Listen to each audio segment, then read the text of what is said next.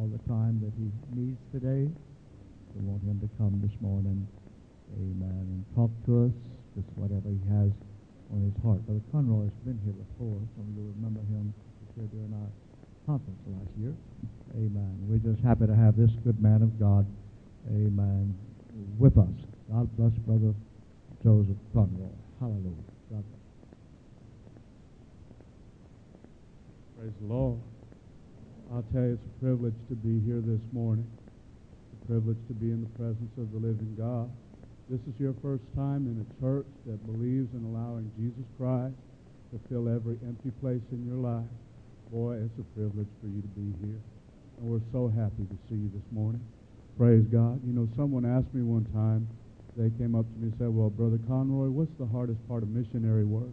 Is it leaving your home and your family and your friends and your home church and your country and everything you know and getting on a plane and going over to the other side of the world and there you're with a new language and new religions and new people and everything is new. They said, Brother Conroy, is that the hardest part of missionary work? And I had to tell them, no, that's not the hard part. That's the easy part. The hard part's not the going. The hard part's the coming back. Because not only do you have to leave everything that you've prayed so long, oh God, please, Lord, we need to see some souls springing up here, God. We need to see some people coming in and obeying the gospel. But then you get back to America, and every day you're in a different city, in a different place, and the people don't know you from Adam. And if you're like me, it's hard to stand up in front of so many people and just talk to them. They seem like they sit out there half the service scratching their heads trying to figure out, is this guy for real or what? Is he really apostolic or what? Does he really believe the Word of God like a man needs to believe the Word of God or what? And I would think, oh Lord, that's so hard. Just about the time everybody feels comfortable with you, it's time for service to be over and you're out of there and on to your next city. And I would think, oh God, this is too hard. I said, Lord, we need some wisdom. The Lord just kind of spoke to me, and I thought what we do is we just sing a song for you this morning that pretty much sums up what we believe and teach over there in the Middle East. And uh, I bet you thought you knew a lot about Sister Spell, but I bet none of you knew she could play Arabic gospel music. Bet you didn't know that. So I thought we'd sing this song this morning. Uh, we'd sing it one time in Arabic, and those of you that know it in Arabic, feel free to join right in. And then uh, we'll get to English, and if you know it in English, join right in, please. But in Arabic, it goes like this Satashehu Biliel Bitakit Satajid Wasema Hilal Alma Mutia Tumalia Mamudia Yesem Yesua Shabwakitya Tubana Hatia And Saise Sayatira Agudu O Admesa Kadatawan Alamu Wahedun Hua Al-Messiah Wala.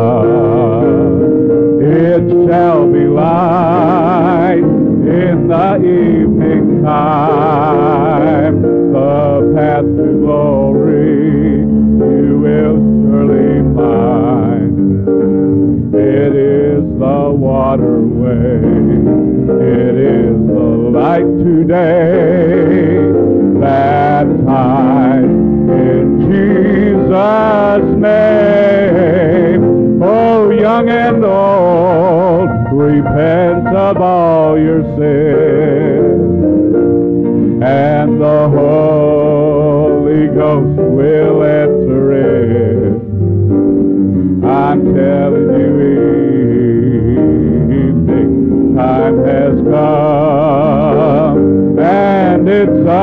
fact that God and Christ are one. Let's sing it again. It shall be light in the evening time, the path to glory you will surely find.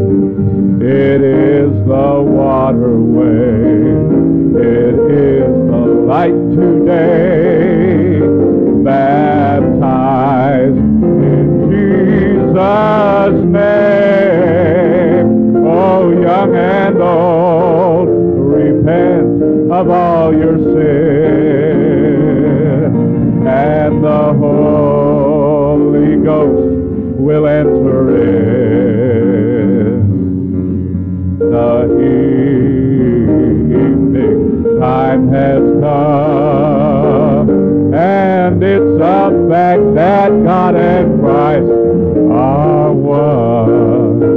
Hallelujah, hallelujah to God. I praise you, Lord. I praise you, God. Hallelujah, Lord. Praise the name of Jesus. Hallelujah. Praise the Lord. Praise the Lord. You can be seated. Thank you so much. Praise God. Well, I'll tell you, with the change in the weather, my voice changed. I never sang that low before. Praise God. Well, I'll tell you, you know, uh, I really appreciate uh, Elder Spell to let me come and speak to you this morning. And I didn't have it in my mind that I was going to be back tonight, so that's just so much easier for me because there's so much to tell and to try and put it into one little time is so hard. Do you know Elder Spell told me to make my, myself feel at home this morning, take my liberty, and I'm going to do just that. You know, this morning I, I'm not going to talk to you so much about the Middle East. I'll do that tonight. But I will talk about missions this morning. I'll tell you, you know what we need so much in the world today? We need missionaries. We need them so much. You know that's what each and every one of us are? That's what you and I are all about. We are missionaries.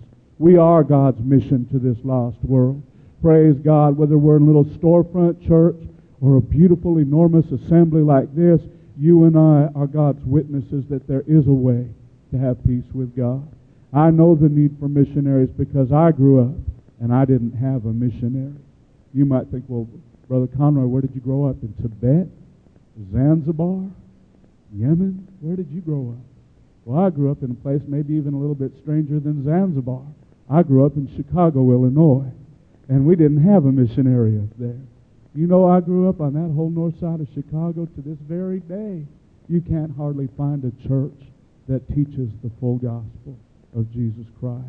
You know, as I grew up, uh, I grew up a typical Chicago youth, and if you've been to Chicago, you know something. It's a city that's really, it's a city of cities. You've got an Irish neighborhood, and that's what I was. Boy, and everybody in our neighborhood was Irish. Not only was everybody in our neighborhood Irish, but if you're Irish, you're Catholic. The next neighborhood over was the French neighborhood. Boy, and they was all French. And if you know anything about the French, you know they're Catholic. The next neighborhood over was the Italian neighborhood, and boy, they was all Italian. And if you know anything about the Italians, you know they all Catholic. And then the Polish neighborhood, and they were Catholic. And the Germans, and they were Catholic. And we grew up. I'll tell you, as I was growing up a little boy, I just thought everybody in America was Catholic. We didn't know there was anything else. Now, a lot of people kind of make fun about the Catholic Church and a lot of the things they do, but I'll tell you, I got a lot of good things out of the Catholic Church. You know what my first memories were growing up outside of my home? Was going to church every single morning. As my dad would get up, get ready for work, and my mom would get up and fix the kids' breakfast, boy, we'd head out. Before my dad rode into the city on a train, we'd go to church. Now, you know what? We didn't know enough about God to make heaven our home, but you know what? We had a fear of God in our home. And you know what? I, I believe the Lord placed that there because He saw what we could be if we would just really discover that salvation message that He gave to His beautiful children. Praise God. Well, grew up there, and when I was six years old, I started to school, and I went to a public school. And about the second week there, boy, my eyes was just open. One day I was sitting there in the cafeteria eating my lunch, and my friends were sitting on the same side of the table as I was, and this little boy marched himself over to the other side of the table. He sat down, he reached in his pocket, he took out a little black book, and he slammed it down in front of me, and he said, You're Catholic! You need to read that. And I thought, oh, good Lord. He said, y'all pray to Mary. You're Babylon. You're going to hell. And I thought, oh, good night. I, I tried to tell him, no, I'm not from Babylon. I'm Irish. But he kept going on. You're going to burn. You're going to burn if you don't read this book. And he picked it up and he put it back in his pocket and he walked off. And I thought, well, now, wait a minute. If I'm going to burn if I don't read that book, how come he took it back? And he just left. And I turned to my friends. I said, my goodness, what is this little boy? What, what religion is that? They said, Oh, he's Baptist. Well, I had never heard of that. And so I went to the priest a couple days later and I said, Father, I said, You know, there's a little boy at our school, and he just yelled at me and told me I was from Babylon. And he said he's some religion named Baptist. And I said, What is that? The priest said, Oh, Joseph, you don't have n- nothing to do with them. I said, Well, Father, I don't think I will, but what are they? And the priest began to tell me, He said, Oh, Joseph, they're nothing. He said, If you go to their church, why, they don't even have any statues.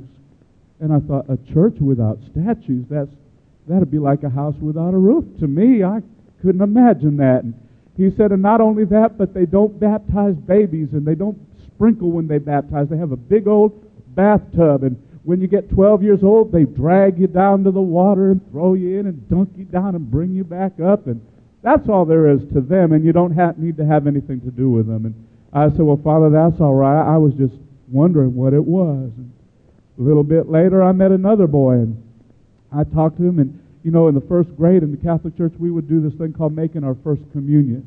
It was a big old deal, and you have to go to these classes and classes and classes to get ready for that. And I noticed one of my friends was never in the class, so I, I turned to him one day and I said, "Well, Frank, how come you're never in, in class? Aren't you going to make your first communion?" And he said, "Well, um, I said, what?"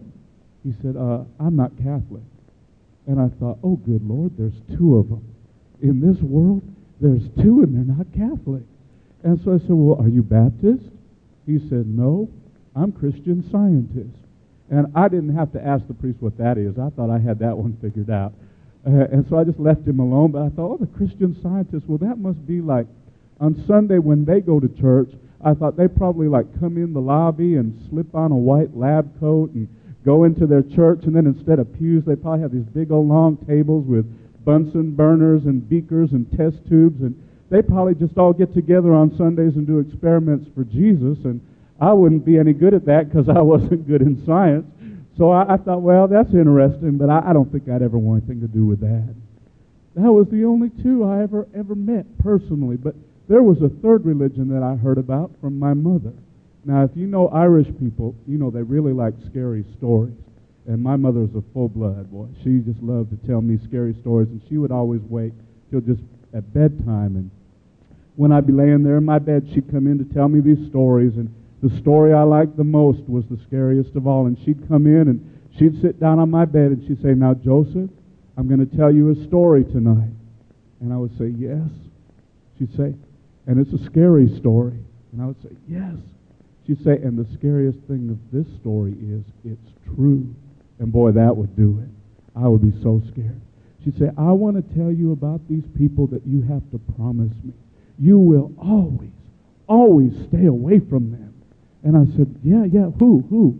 She said, It's a religion. I said, Oh, yeah, well, what, what? She'd say, Joseph, these people are the holy rollers. And boy, when she would say that, I'd be scared because I, I, I knew what was coming. She'd say, Joseph, they are the scariest people of all. She'd say, when I was a little girl growing up in Denver, Colorado, between my house and the school I went to, there was a holy roller church. She'd say, Joseph, we'd go by in the morning and they'd all be in there praying. She'd say, you'd hear those people going, oh, oh, and she would do that and I would get scared. She'd say, I tell you, Joseph, we'd walk by and we'd look in the door and she'd say, Joseph, you know, in the front of every one of their churches, the first thing they do is build a big old platform. She'd say when they come into church, they all come in and they sit there and sit there and sit there and real quiet. She said, then all of a sudden someone will jump up and start yelling, the Spirit has me, the Spirit has me. And that'll make them run up on the platform and they get out and they jump out and they run around and get in the back of the line and they all start rolling on the ground and hitting their heads and hitting themselves and Oh, Joseph, they're crazy. You've got to promise me you'll always, always stay away from the holy rollers. And I would say, Oh, yes, Mom, I promise you. I will always stay away from the holy rollers. And you know, I'll tell you, kids are so funny, but I can remember sitting there playing with my brother, making a puzzle or something. You know how kids get all that energy in them, and we'd be playing that puzzle or putting that game together, and all of a sudden we'd both just jump up and start running around and jumping on the couch and rolling on the ground yelling, The Spirit has me, the Spirit has me. And we used to play Holy Roller. I had no idea what that was. And so uh, by the time I was 13, my mother and father, we, they separated. And so my mother and my two younger brothers and I, we moved out to a place called Fresno, California. And I, I thought when we was getting ready to go to California, I thought, man, that's going to be beaches and orange trees and Disneyland and movie stars everywhere. That's what I thought. When we got to Fresno, it was just the big old desert right there in the middle. Oh, it was so depressing. It was so hot. I thought, good Lord, why did you bring us to this horrible place? But you know what? God's got a plan for everybody and everything. Hallelujah to God. I was 13 years old, and I was sitting in the living room one afternoon, and it was about 110 degrees outside. And there was a knock at our door. I got up, and went to open the door, and when I opened the door, there was this little, little elderly lady. I felt that heat come blasting in at me, and I looked at her, and she held this little bag up, and she said, You know who I am.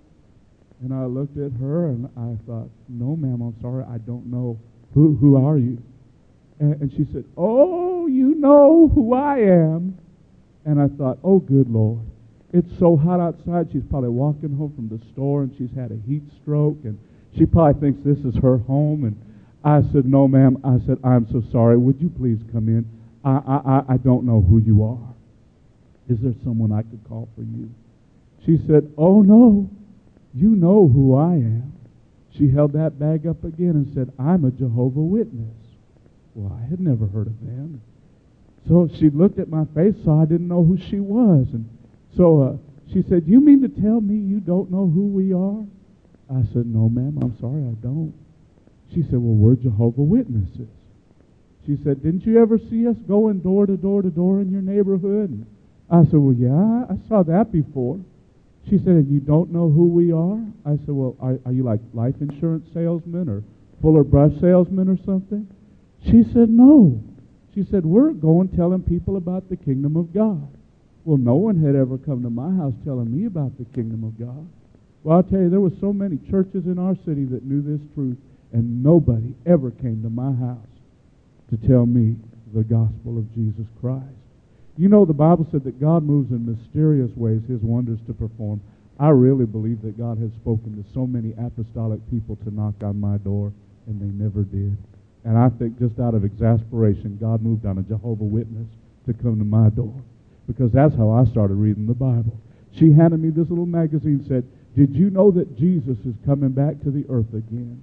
And when I read that, I thought, "Oh boy, false religion." I didn't say that. I just she turned around and left, and I thought, "Jesus coming back to the earth again? That's not true. Everybody knows that. Jesus left. He's not coming back again." And I was getting ready to rip up that magazine, and then on the bottom it said, "You can find this out in your own Bible." And, and you know, a lot of people say Catholics don't believe in the Bible. That's not true. We do. A lot of people say, well, Catholics don't have Bibles. That's not true. We do. The only thing is, we just never read them because they tell you this book takes years of study. They say, why the priests have to go to college for 12 years just to begin to understand the Word of God. Well, let me tell you what the Bible says about itself that this way is so simple that a fool could walk in it. Praise God. Jesus came, he said, Man does not live by bread alone, but by every word that proceeds from the mouth of God. So I thought, well, that's probably in that Jehovah Witness Bible. I heard uh, uh, in that magazine, oh, they said no one had the right Bible, but they did. I thought, ah, they made their own. I know in the Catholic Bible it doesn't say Jesus is coming back again, so I went and I got our Bible, and it took me a little while, but I found it over there in John. And I, as I was reading, boy, sure enough, Jesus said, I'm going away. He said, In my Father's house are many mansions. If it were not true, I wouldn't tell you this. He said, I'm going away to prepare a place for you, that where I am, you may be also. And then he said, And if I go away, I will come again.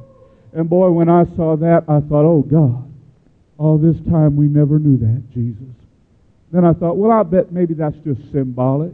I'll bet that's the only place in the Bible it says that. So I started looking through the other Gospels, and man, time and time and time again, Jesus said, I'm coming back again. I'm coming back again. He said, Watch and pray. I'm coming back again. He said, Be found worthy. Be found a fishbone. They say, but the biggest problem, if you have an impossible problem, you pray to St. Jude. He's the one that'll help you there. boy, I was over there and I was just praying away because I had a problem that I thought was so impossible. I just wasn't understanding the Bible. And so I was back there praying, Oh, St. Jude, if you love me, would you please get up, go over to Jesus, and talk to him? You know, it's so funny to live in a world where there's a Bible and you're just so steeped in darkness that you don't even know how to come to God for yourself. Boy, I was over there praying, Oh, St. Jude, please go over to Jesus. Tell him to speak to me again. I think if he spoke to me, it would open my mind even more. And I was just praying, Oh, St. Jude, oh, St. Jude, oh, St. Jude. And you know, I was in the middle of praying to St. Jude, and the Lord spoke to me for the second time. Another verse from the Bible that I had read and read and read, but it had just never stuck out to me. But as I was praying to St. Jude, God just broke through to me and said, For there is one God and one mediator between God and men, the man Christ Jesus. And boy, when God spoke that to me, I knew what a mediator was. See, I grew up in Chicago. That's a union town. And I knew what a mediator was. Is you got the boss, and then you got all the workers. And when there's some kind of problem between the boss and the workers, man, those workers get violent. They smash windows, break cars, set fires. They just wrong. Boy, and they out in the street, and it's just up in, it's like a little revolution. The boss is there thinking, man, they're not going to get anything till they get right with me. Well, you know what? You got this problem between the workers and the boss. They have these guys called mediators that come, and what their job is, they make peace between the boss and the workers. And when God spoke that to me, for, for there's one God and one mediator between God and men, the man Christ Jesus, I thought, oh, hallelujah. Then Jesus is my mediator. The minute he said that in my mind, I saw the cross in the back of my mind. I thought, God, this is the mediation. This is what it's all about. When Jesus died for me, he opened up a new and living way for me to come straight to God. You know, I didn't know what the next verse said, but you know what it says? It says, For there is one God, one mediator between God and men, the man Christ Jesus, who gave himself a ransom for all to be testified in due time. Praise God. Well, so I thought, well, God, then that means don't pray to St. Nicholas anymore, right? The Lord said, that's right. I said, well, God, that means don't, don't pray to St. Blaise anymore, right? The Lord said, that's right. I said, and God, that means don't pray to St. Jude anymore, right? The Lord said, that's right. I said, well, God, I just have one more question because maybe this is different. I said, does that mean don't pray to Mary anymore? You can't imagine how big she was in my mind. She was bigger to me than God was. She was the one I prayed to every night. Boy, we had these beads. It was 10 Hail Marys, one Our Father. 10 Hail Marys, one Our Father. 10 Hail Marys, one Our Father. I guess you see the ratio of who's more important 10 to 1. We was thinking Mary. And I was saying, Lord, then that means don't pray to Mary, right? The Lord spoke to me again. He said, For there is one God and one mediator between God and men, the man, Christ Jesus. I said, Well, then, God, that means don't pray to Mary. The Lord said, That's right. I said, Oh, Jesus, Lord, God, have mercy on me. All this time I've been doing that. I said, Please forgive me, God. I said, Lord, I promise you, I'll never bow to the statues again. I'll never pray to the saints again. I said, God, these two things I vow I will never do. I said, but don't worry about me. I'll still stay Catholic. But these two things I'll never do. Well, you know what? God is a good God. When he finds an ear that's turned toward him, man, he'll start to speak. God started showing me more and more and more and more. And I remember the last day, boy, I was there in that Catholic church. It was a Saturday morning. They had this thing called confession, where what we would do so our sins could be forgiven. They had built these like wooden, they're almost like telephone booths. There's a space for the priest in the middle, and then there's a little booth for one person on the one side, and usually another on the other side. And what you do is you wait your turn, and you go into your little booth, and you sit down, and when you uh, kneel down, it lets a little light go on in the priest's side, and he knows someone's there, and you're in there, and all of a sudden he slides this little wooden thing over, open, and there's like a white sheet there so we can't see it. First thing you say when that door gets opened is, Father, forgive me, for I have sinned. Then you tell him, what your sins are, and then he tells you what prayers to pray, and supposedly you're forgiven.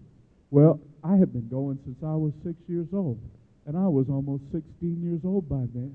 And I would still get so afraid. Our, our priests were all from Germany, boy. They was mad, mean guys. They'd yell at us, and I was so afraid I'm going to forget what to say when he slides this thing open. So I would always stand in the line and kind of practice it.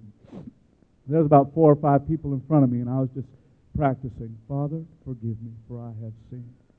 Someone would come out of one side, someone would move up. We'd all move up one.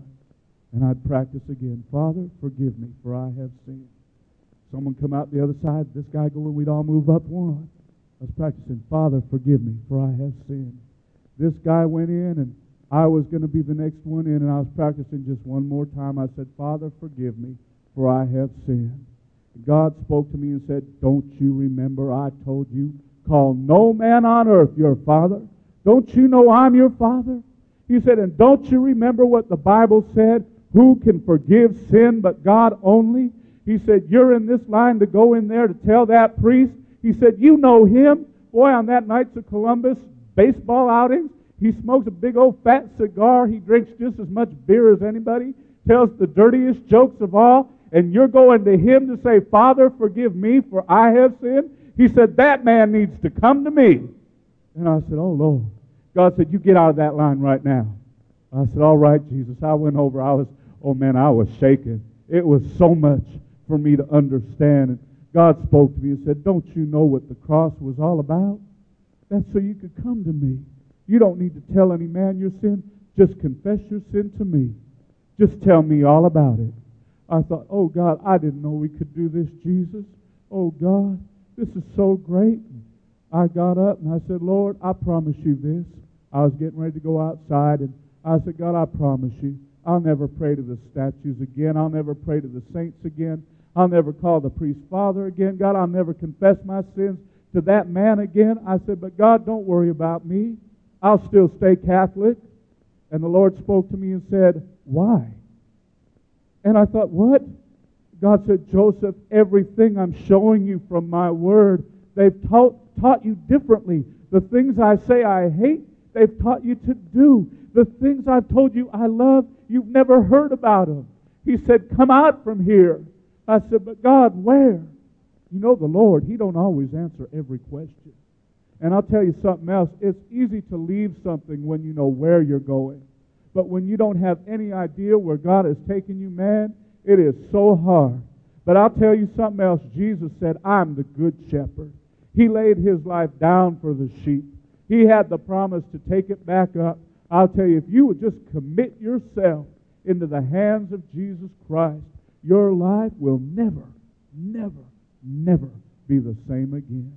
I told God, I'll tell you, Lord, I'm with you all the way, God. I left that church, I never went back. And I started thinking, oh God. And I started reading my Bible more, more, more, more. Well, I tell you, as I was reading my Bible, God started showing me so many beautiful things. And one day I was sitting in my house and I was out in Chicago. I'd gone to visit my dad for the summer and I was sitting there and I was reading in the book of Acts and I had just started it and I'd read it before time and time and time again and I thought I knew everything basically that was in there. And as I started reading that, I saw something different. The first chapter, Jesus said that there was a promise that was going to be given his children the Holy Ghost. He said, You wait in Jerusalem till you receive the power of the Holy Ghost. I, I saw that and it started kind of something thinking in me. Got over there in the second chapter of the book of Acts and I started reading. And, and we're all familiar with it pretty much, but it says, When the day of Pentecost was fully come, all the apostles, Mary, the mother of Jesus, other disciples, numbering over a hundred, or around 120, the Bible says, were together in one place, in one accord, and as they were waiting for the promise that Jesus had made, that they would be filled with the Spirit of God, the Bible said that suddenly there was a sound from heaven as of a rushing mighty wind, and it came and it filled all the house where they were sitting. The Bible said that instantly there was just fire in the midst. And the Bible said it separated itself and it sat upon each of them. Now, I wasn't reading the King James Version of the Bible. The version I was reading didn't say it sat upon each of their heads. The version I was reading said, it engulfed them in flames. And boy, I thought, man, that must have been something. And I had remembered seeing those pictures on our little holy cards. You know, the apostles sitting there with little fires on their head, and Mary was usually in the middle, and she had the fire on her head. And I remembered that part, but I didn't remember the next part. Was the first time I'd noticed it. It said, And they were all filled with the Holy Ghost and began to speak in other tongues as the Spirit gave them utterance. And boy, as I read that, I thought, oh my word. I said, Lord, I never noticed that before. That must have been fabulous.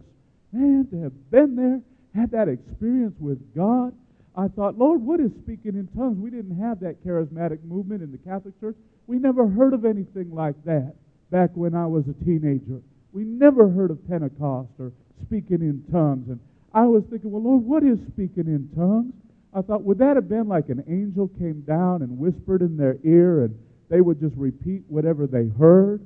Or would like they open their mouth like a radio and just some kind of a beam from heaven would just wow come out from their mouth? Or would God literally come inside of them and so fill them with his presence that he would literally speak through them? I thought, oh, hallelujah, God, that would have been a wonderful time, God, to have been alive. I thought, Lord, I wish we had like that today. I just went back to reading my Bible. I thought, well, that was just for the apostles. But oh, I wish I could have been an apostle, man, to have an experience with God like that. That would have been neat. So I just kept reading my Bible. Pretty soon I was over there in the 10th chapter of the book of Acts, and Peter had gone up to this Roman man named Cornelius. Didn't even really hardly believe he could even have part in the kingdom of God because he wasn't Jewish. And the Bible said that God had sent an angel to Cornelius, said, Send for Peter. Peter had a vision, said, God said, Don't call anything that I've cleansed common or unclean. Went over there, was obedient, went to Cornelius' house. He began to witness about the Lord Jesus Christ. The Bible said that as he was going on in his talk, he got to a particular point. It's a particular truth.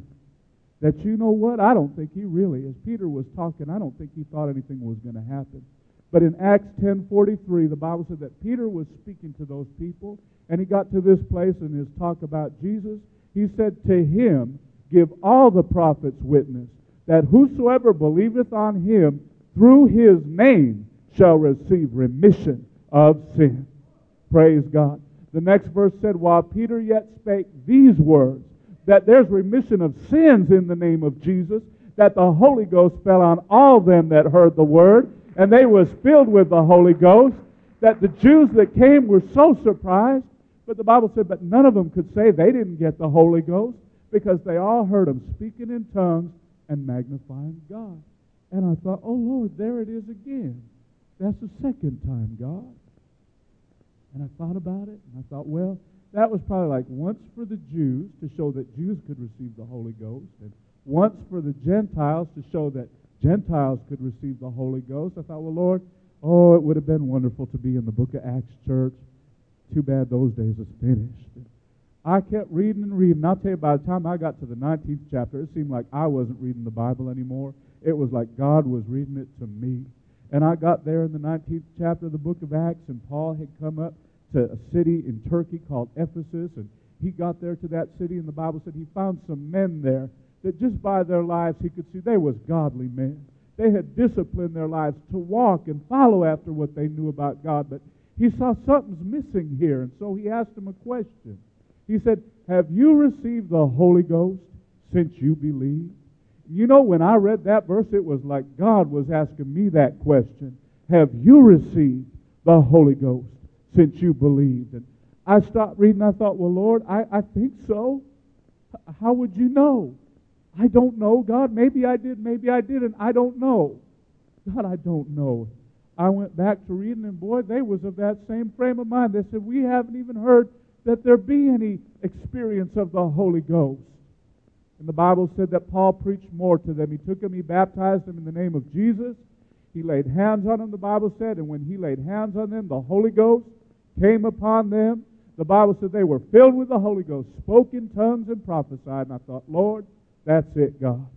Out of the mouths of two or three witnesses, every word is established. I thought, my God, it was on the day of Pentecost with the Jews. It was there at Cornelius' household. It was here with the disciples of John the Baptist. I thought, oh God, everybody in the New Testament that got the Holy Ghost spoke in tongues. I thought, why isn't that for today, God? The Lord spoke to me and said, Joseph, when you get the Holy Ghost, you'll speak in tongues. I thought, oh, hallelujah. I thought, oh, my Lord Jesus, I praise you, God. And I thought, well, Lord, then certainly somebody must have this. Must be some kind of church has the Holy Ghost. So I went to the man that I thought knew everything, my dad, and I went up to him and I said, Dad, where do you go to get the Holy Ghost? And he said, What?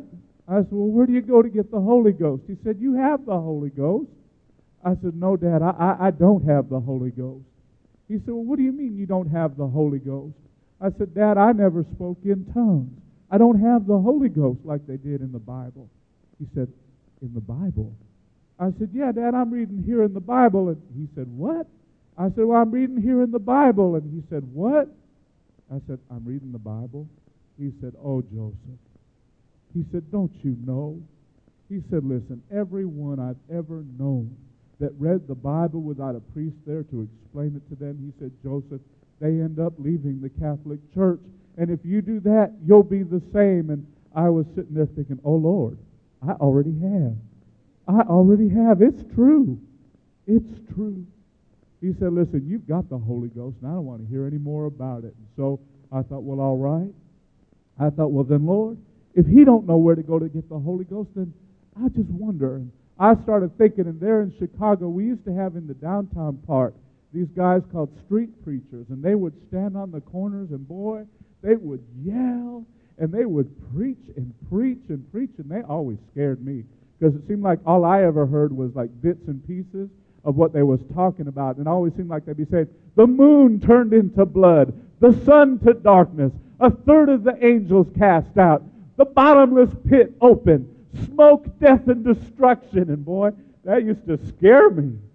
But then I remember also they always used to yell, Repent, repent. And I would think, Well, Lord, now that wouldn't be the devil telling you to repent.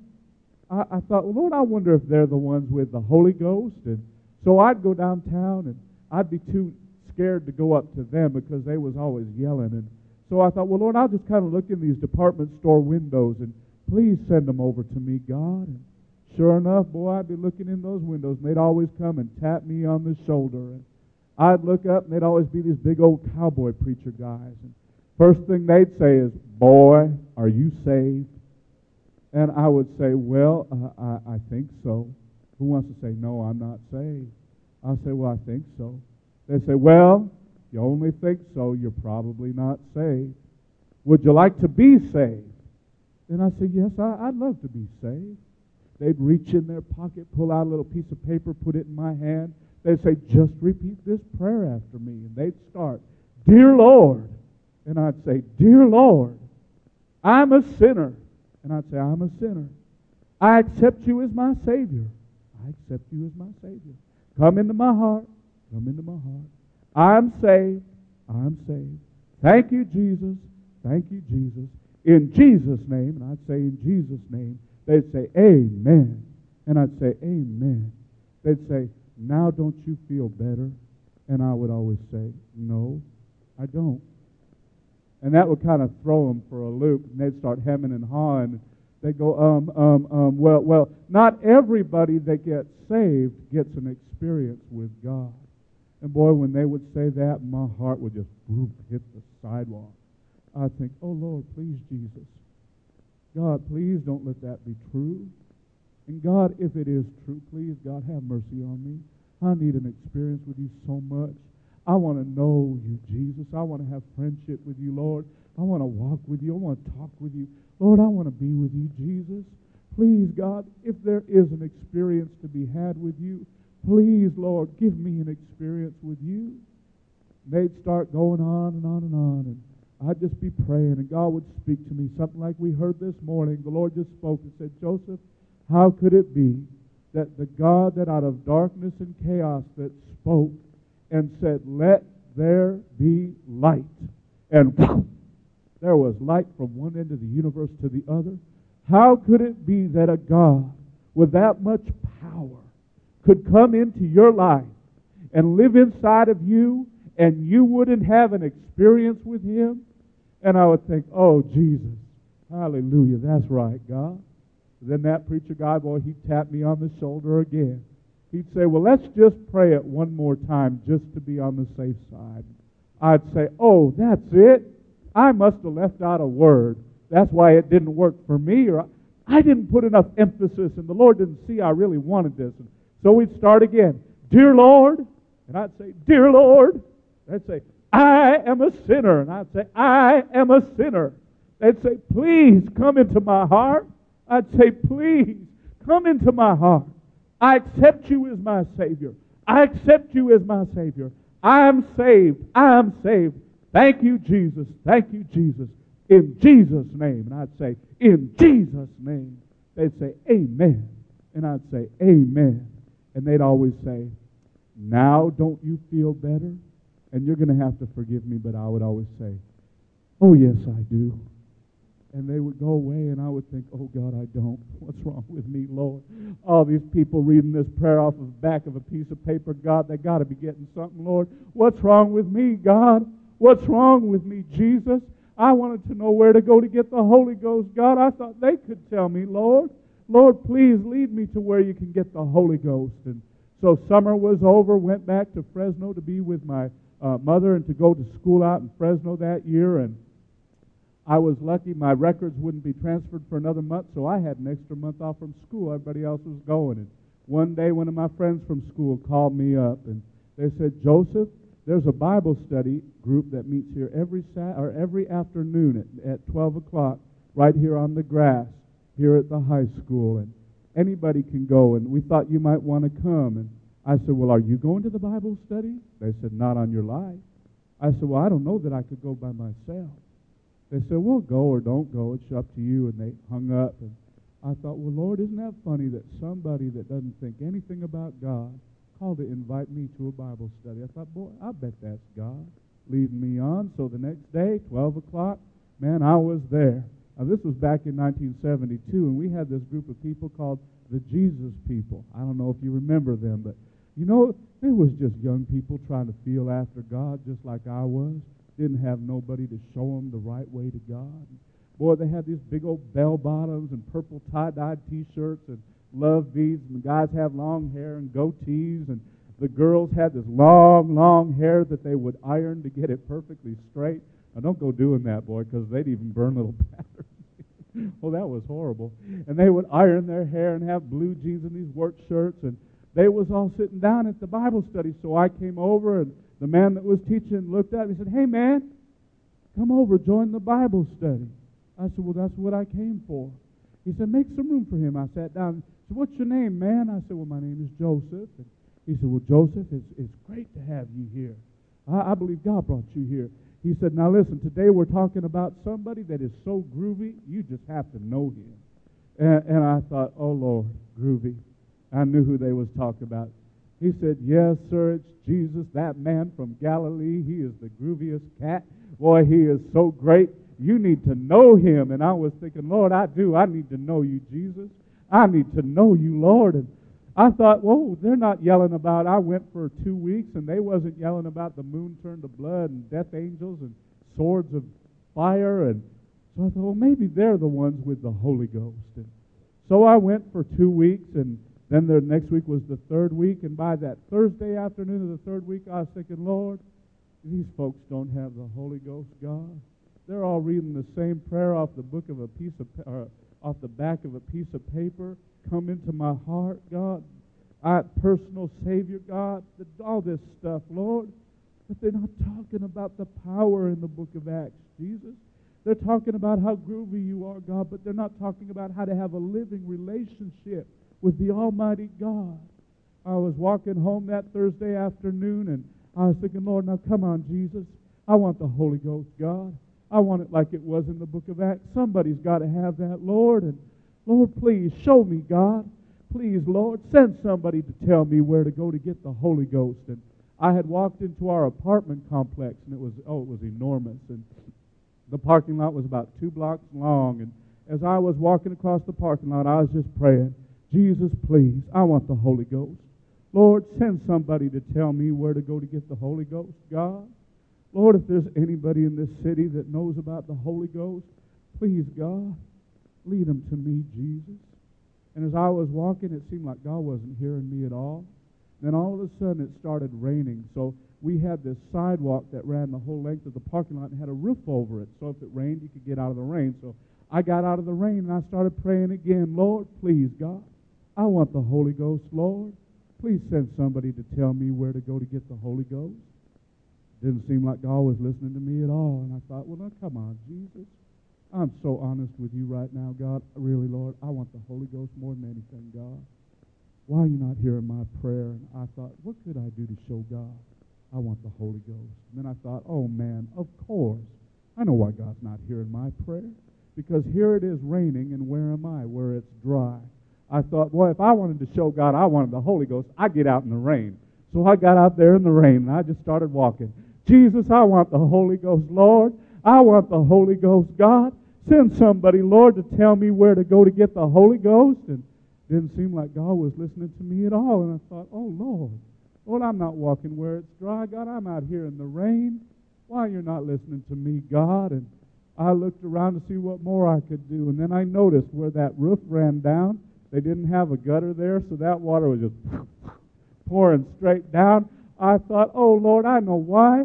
You're not impressed. God, lots of people caught out in the rain right now, but who would deliberately get right where that's coming down full blast and walk under that to show you they wanted the Holy Ghost. So I got under there, and boy, I started walking. Jesus, I want the Holy Ghost. Lord, I want the Holy Ghost. Please, God, send me somebody to tell me where to go to get the Holy Ghost. And it didn't seem like God was hearing me at all. And I thought, oh, Jesus, Lord, come on, God. I'm not walking where it's dry. I'm not even walking where it's wet. God, I'm walking where it's coming down full blast. If anybody sees me, God, they're going to think I'm crazy. But God, I want the Holy Ghost. What more can I do? And then I looked down and I noticed, boy, where this water was coming down, they'd put in a gravel flower bed so the dirt wouldn't wash away. I thought, that's it. I said, God, I'll tell you what I'm going to do. I'm not going to just walk in the rain. I'm not just going to walk where it's coming, but Lord, I'm going to take off my shoes and socks and walk barefoot in this gravel under this water so you see how much I want the Holy Ghost. And I took my shoes and socks off and got right under that water, and boy, started walking. Jesus, I want the Holy Ghost. Lord, I want the Holy Ghost. Oh, God, I've got to have the Holy Ghost. Jesus, where do you go to get the Holy Ghost, Lord? Send somebody to tell me where to go to get the Holy Ghost. You know, in the middle of all that foolishness, God broke through to my hard heart, and He spoke to me and said, If you want it that bad, you're going to get it. He said, Tomorrow at that Bible study, I will send someone to tell you where to go to get the Holy Ghost. Now, you know why I told you that? Not so that we get people. If you're looking for the baptism of the Holy Ghost, man, you don't have to find, get out in the rain. You don't have to walk barefoot in gravel. But you know, it illustrates something. You will never get anything in your life till you get to the place where you come face to face with God and you tell Him, God, I don't care who's looking. I don't care what anybody thinks. God, I will do anything. I'll do anything, God, to get what I need from you. I don't want to live another day without my own salvation. Hallelujah to God. Boy, I went up there to that Bible study the next day. Oh, man, I felt like I had the Holy Ghost already. I could feel God all over me. I went to that Bible study. Boy, I was thinking, I know what's going to happen. And so I got there, sat down, and the man was teaching. I thought, just any minute, he's just going to stop and say, Oh, you, you wanted to know where to go to get the Holy Ghost. Well, I can tell you, but he didn't. And then I thought after a while, well, maybe this lady sitting right here is kind of going to nudge me in the side with her elbow and say, Hey, man, did you want to know where to go to get the Holy Ghost? I can tell you. But she didn't. And after a while, I thought, well, maybe this guy sitting over here with these purple love beads is going to like nudge me and say, Hey, man, I just had the grooviest experience you could ever think of. I just got the Holy Ghost, and I can tell you where to go to get it too. But he didn't. Finally, the Bible study was finished. They prayed one by one. They all went away. I just kept sitting in the grass thinking, well, Lord, you was going to send somebody. They've all gone away, God. And the guy that was teaching it was putting his books in the bag. And then I thought, oh, I know. That's it. He was waiting till they all left because it must be a secret about the Holy Ghost. And I'll tell you, it must have been. because we had so many Pentecostal churches in our city. Nobody ever told me about the Holy Ghost. I'll tell you. So he was putting it away. He said, Well, the Bible study's over, man. I said, Well, yeah, I, I know that. He said, Well, you're going to be here next week? I said, Well, uh, I don't, I'm not sure. He said, Well, God bless you, man. He put his bag over and walked away. And as he walked away, I thought, Oh, Lord Jesus, I thought you was going to send somebody to tell me about the Holy Ghost, Lord. God, I, I thought you spoke to me, God. I thought, Lord, maybe I can't have the Holy Ghost. Lord, if, if you thought better about it, if you thought about it twice and decided that after all I wasn't worthy to be filled with your Spirit, I said, Lord, I understand that, God. And I love you anyway, but I just want you to know, man, that's what I wanted more than anything was the Holy Ghost, God. But Lord, if I can't have it, that's all right. There's better people than me. And I got up and I started walking away, and boy, I was just crying because I thought God just didn't love me at all. As I was walking across that grass, all of a sudden someone touched me on the shoulder. And man, when they touched me on the shoulder, I felt the power of God just go from my head down to my toes. All I could think is, Jesus is here. And I turned around to see who it was. You know who it was? It was just another 17 year old boy. And boy, when he had touched me, I felt that. He saw me crying, and when he had touched me, my mouth started going uh, like that. And I thought, what is this? And I had turned around, and he thought he had scared me. He said, Oh man, I'm sorry, I didn't mean to scare you. I said, Oh no, you didn't scare me, but when you touched me, I felt Jesus. He said, Really? I said, Yes, sir. He said, Well, you know, he said, I, have never done anything like this before. He said, I've only been a Christian for about two weeks. He said, But you know, I was sitting over there on that bench eating my lunch, and as I was eating my lunch, the Lord spoke to me and said, Go over to him. Tell him where to go to get the Holy Ghost. And boy, when I heard that come out of his mouth, man, my hands just went up. I thought, oh God, oh God, every step of the way. You're, you're in front of me, God. I'm not in front of you, man. You're in front of me, God. You're leading me. I, he said, Would you like to come to our church? And boy, I just grabbed him. I said, Yes, yes, I, I, I'd love to go to your church. And he said, Now, wait a minute, man. You don't even know what kind of church it is. And I thought, Oh, Joseph, look at you, man. You're crying. You had your hands up in the air. Your mouth is going, you grab this guy. Yes, yes, yes. He's going to think you're nuts. I, I, I, told myself, get a hold of yourself. So I kind of went, well, yeah, that, that's right. Uh, I don't know. Uh, what kind of church is it? He said, well, it's a Pentecostal church. And I had never heard of that. So I said, well, Pentecostal. I said, is that like a, that religion from India where you all have to shave your heads and have ponytails? And he said, what? I said, Well, you know, is that like some religion from India or something, or is that like a Christian religion? He said, Christian? He said, Of course we're Christian. I said, Well, what do you believe? He said, I'll tell you what we believe.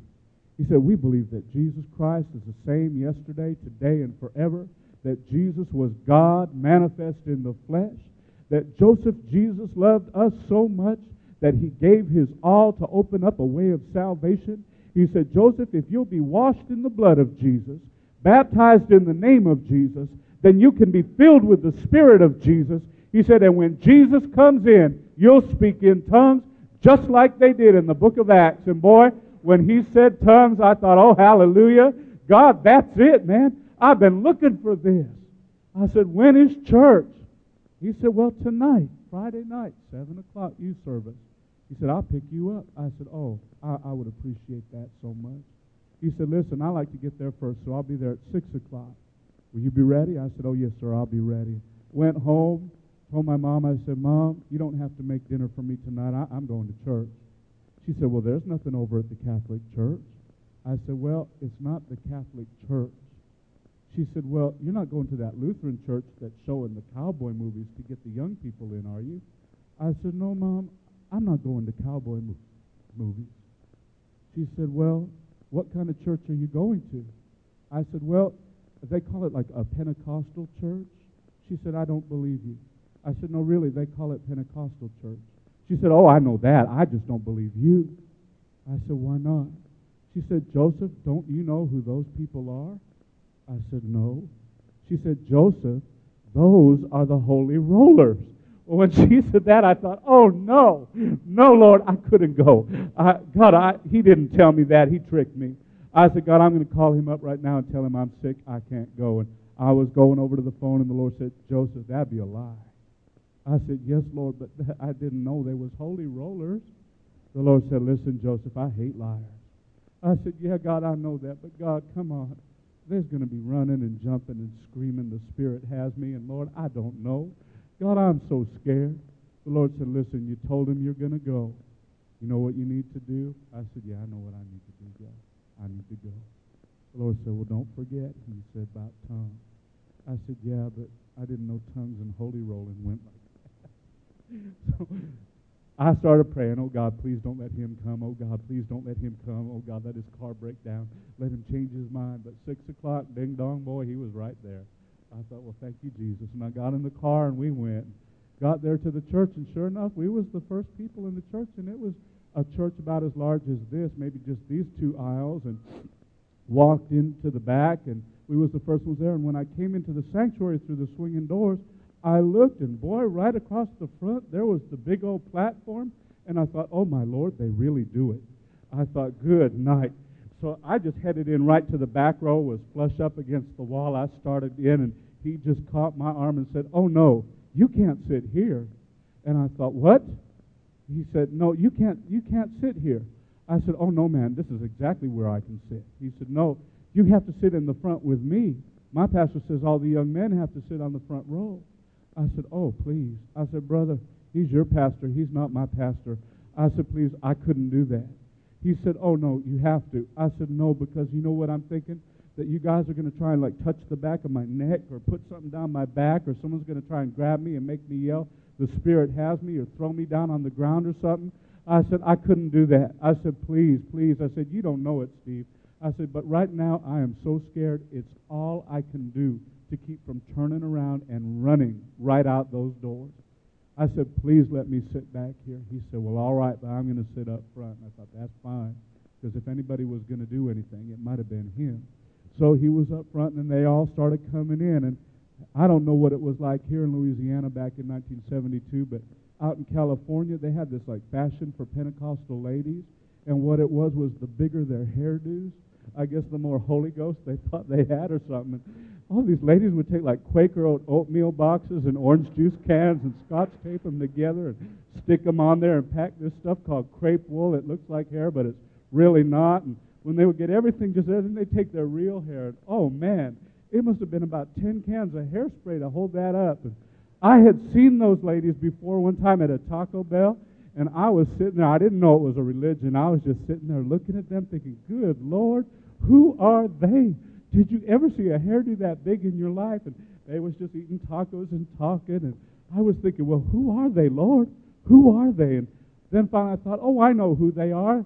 They must be like square dancers from the hills. And so when they started coming in, I thought, oh, Lord, this must be like some kind of square dance religion or something. And boy, I tell you. So they came in, and pretty soon the church was filled up, and they started singing those songs. And man, I'll tell you, I had never heard fast music in a church before. And they was clapping. I thought, oh man, this is great. They was singing songs about Jesus and clapping. And every once in a while, someone put their hands up and yelled, Hallelujah. And I tried to do that once, but I just couldn't. And it kind of made me laugh, you know. And I thought, oh Lord, I, I don't know that I could ever be Pentecostal. God. They went on for the whole service. But you know, in the whole service, nobody yelled, The Spirit has me. Nobody ran the aisles. Nobody jumped up and down or whatever I was expecting them to do. I didn't even hear anybody speaking in tongues. And by the end of that service, I thought, well, Lord, now that's really, maybe they save it all up. Must be Sunday night, must be their big night. I thought Friday's probably just youth service, and Sunday's their big day for holy rolling. So I, after church, my friend came and said, well, Joseph, did you enjoy the service? And I said, yes. He said, well, uh, what did you think about it? I said, well, it wasn't really what I was expecting. I said, but you know, I, I just wonder, are we allowed to like come back and visit again, like more than once, if we didn't join your religion? He said, well, sure. You can come back as often as you want. I said, well, I, I'd like to come Sunday, could I? And he said, man, I'd be glad to. He picked me up Sunday morning service. And so I went. Nobody ran around. Nobody jumped up and down. Nobody yelled, the Spirit has me. No one jumped out of the platform. I thought it must be in the night. So I came back in the night. Nothing. Nobody speaking in tongues. Boy, I didn't feel anything.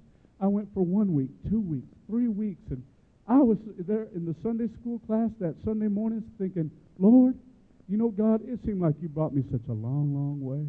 I said, God, you brought me from Catholic church to reading the Bible, from reading the Bible to seeking the Holy Ghost, to the cowboy preachers in Chicago, the Jesus people there, now to this Pentecostal church.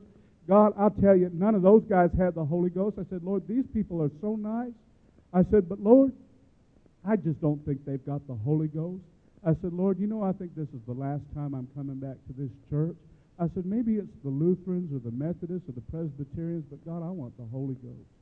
And right while I was kind of daydreaming that in the class, the lady that was teaching, she just stopped. She said, I don't know who it is, but somebody in this class just told God this is the last time you're coming back to this church. Boy, when she said that, it was like when that guy touched me on the shoulder, but this time nobody had touched me. Man, it was just coming down. My mouth started going like that again, but this time up and down my back. I was just woo, woo, thinking, what? What is that? She just kept going on. She said, You don't think we've got the Holy Ghost. I thought, Oh, my Lord Jesus, these people are all like x ray machines. They know everything you're thinking. She went on, she said, You think it's the Lutherans or the Methodists or the Presbyterians? Boy, when she said Presbyterians, I wanted to fall right out in that aisle and cry out to God. I thought, Oh Lord, a miracle just like in the Bible. God has shown this woman the very innermost thinking of my heart, and she's standing there telling me, I thought, Oh my God. And she went on, she said, Listen, God brought you to this place so you can receive the Holy Ghost. She said, If you feel the Spirit of God moving on you this morning, don't be afraid and pull back. She said, Go with God. He'll cleanse you. He'll fill you with His Spirit. He'll give you the privilege to be baptized in His name. She said, But listen, you have got to make the first step. Go with God. And then she went back to teaching her lesson like it wasn't nothing. And I was still sitting there going, whoop, whoop. I was thinking, Lord, please don't let anybody look at me. They'll think I've got Parkinson's disease. And finally, Sunday school was over. We all went into the sanctuary, and they had already started up the music. And boy, as I came through those swinging doors, it was just the glory everywhere. I thought, oh Lord Jesus, has this been here all along? That's what those people was feeling, God. That's why they'd all say hallelujah and worship you and praise you and God all along. And I never felt this, oh God. And boy, I felt like I was just walking through a mist as I came up. By then I saw no one's going to grab me and make me run the aisles or whatever. So I had come up to the front row and I was sitting over there and the man came up behind the pulpit and he said, All right, this morning let's open our songbooks to page 268 and sing Everybody Will Be Happy Over There. I had heard that song and I recognized that title and it was a fast song and they was already playing it. I thought, man, this is great. I, I, I, I love this song. My friend knew I wasn't free to worship God like he would have liked to see me worshiping God, but I could clap. So my friend would always hold that songbook for me so the little bit of worship I could get in, I could do. And boy, he'd stand there and we started. There's a happy land of promise over in the great beyond, where the saved of earth shall soon the glory share. And man, that's as far as we got. Because when we got to that part in the verse, man, the Spirit of God just went into that place. Oh, I thought, hallelujah. The only way I can describe what I felt, you know those hurricane lamps they have when your power goes out and it's a kerosene lamp and you light it? Well, when you want to blow it out, you just put your hand over the, the chimney and go, and it's out. Well, when they got to the place in the song where it said, Where the saved of earth shall soon the glory share, man, I felt the hand of God come down in back of me. I felt the Spirit of God move on me and just go, Hush. Stop singing.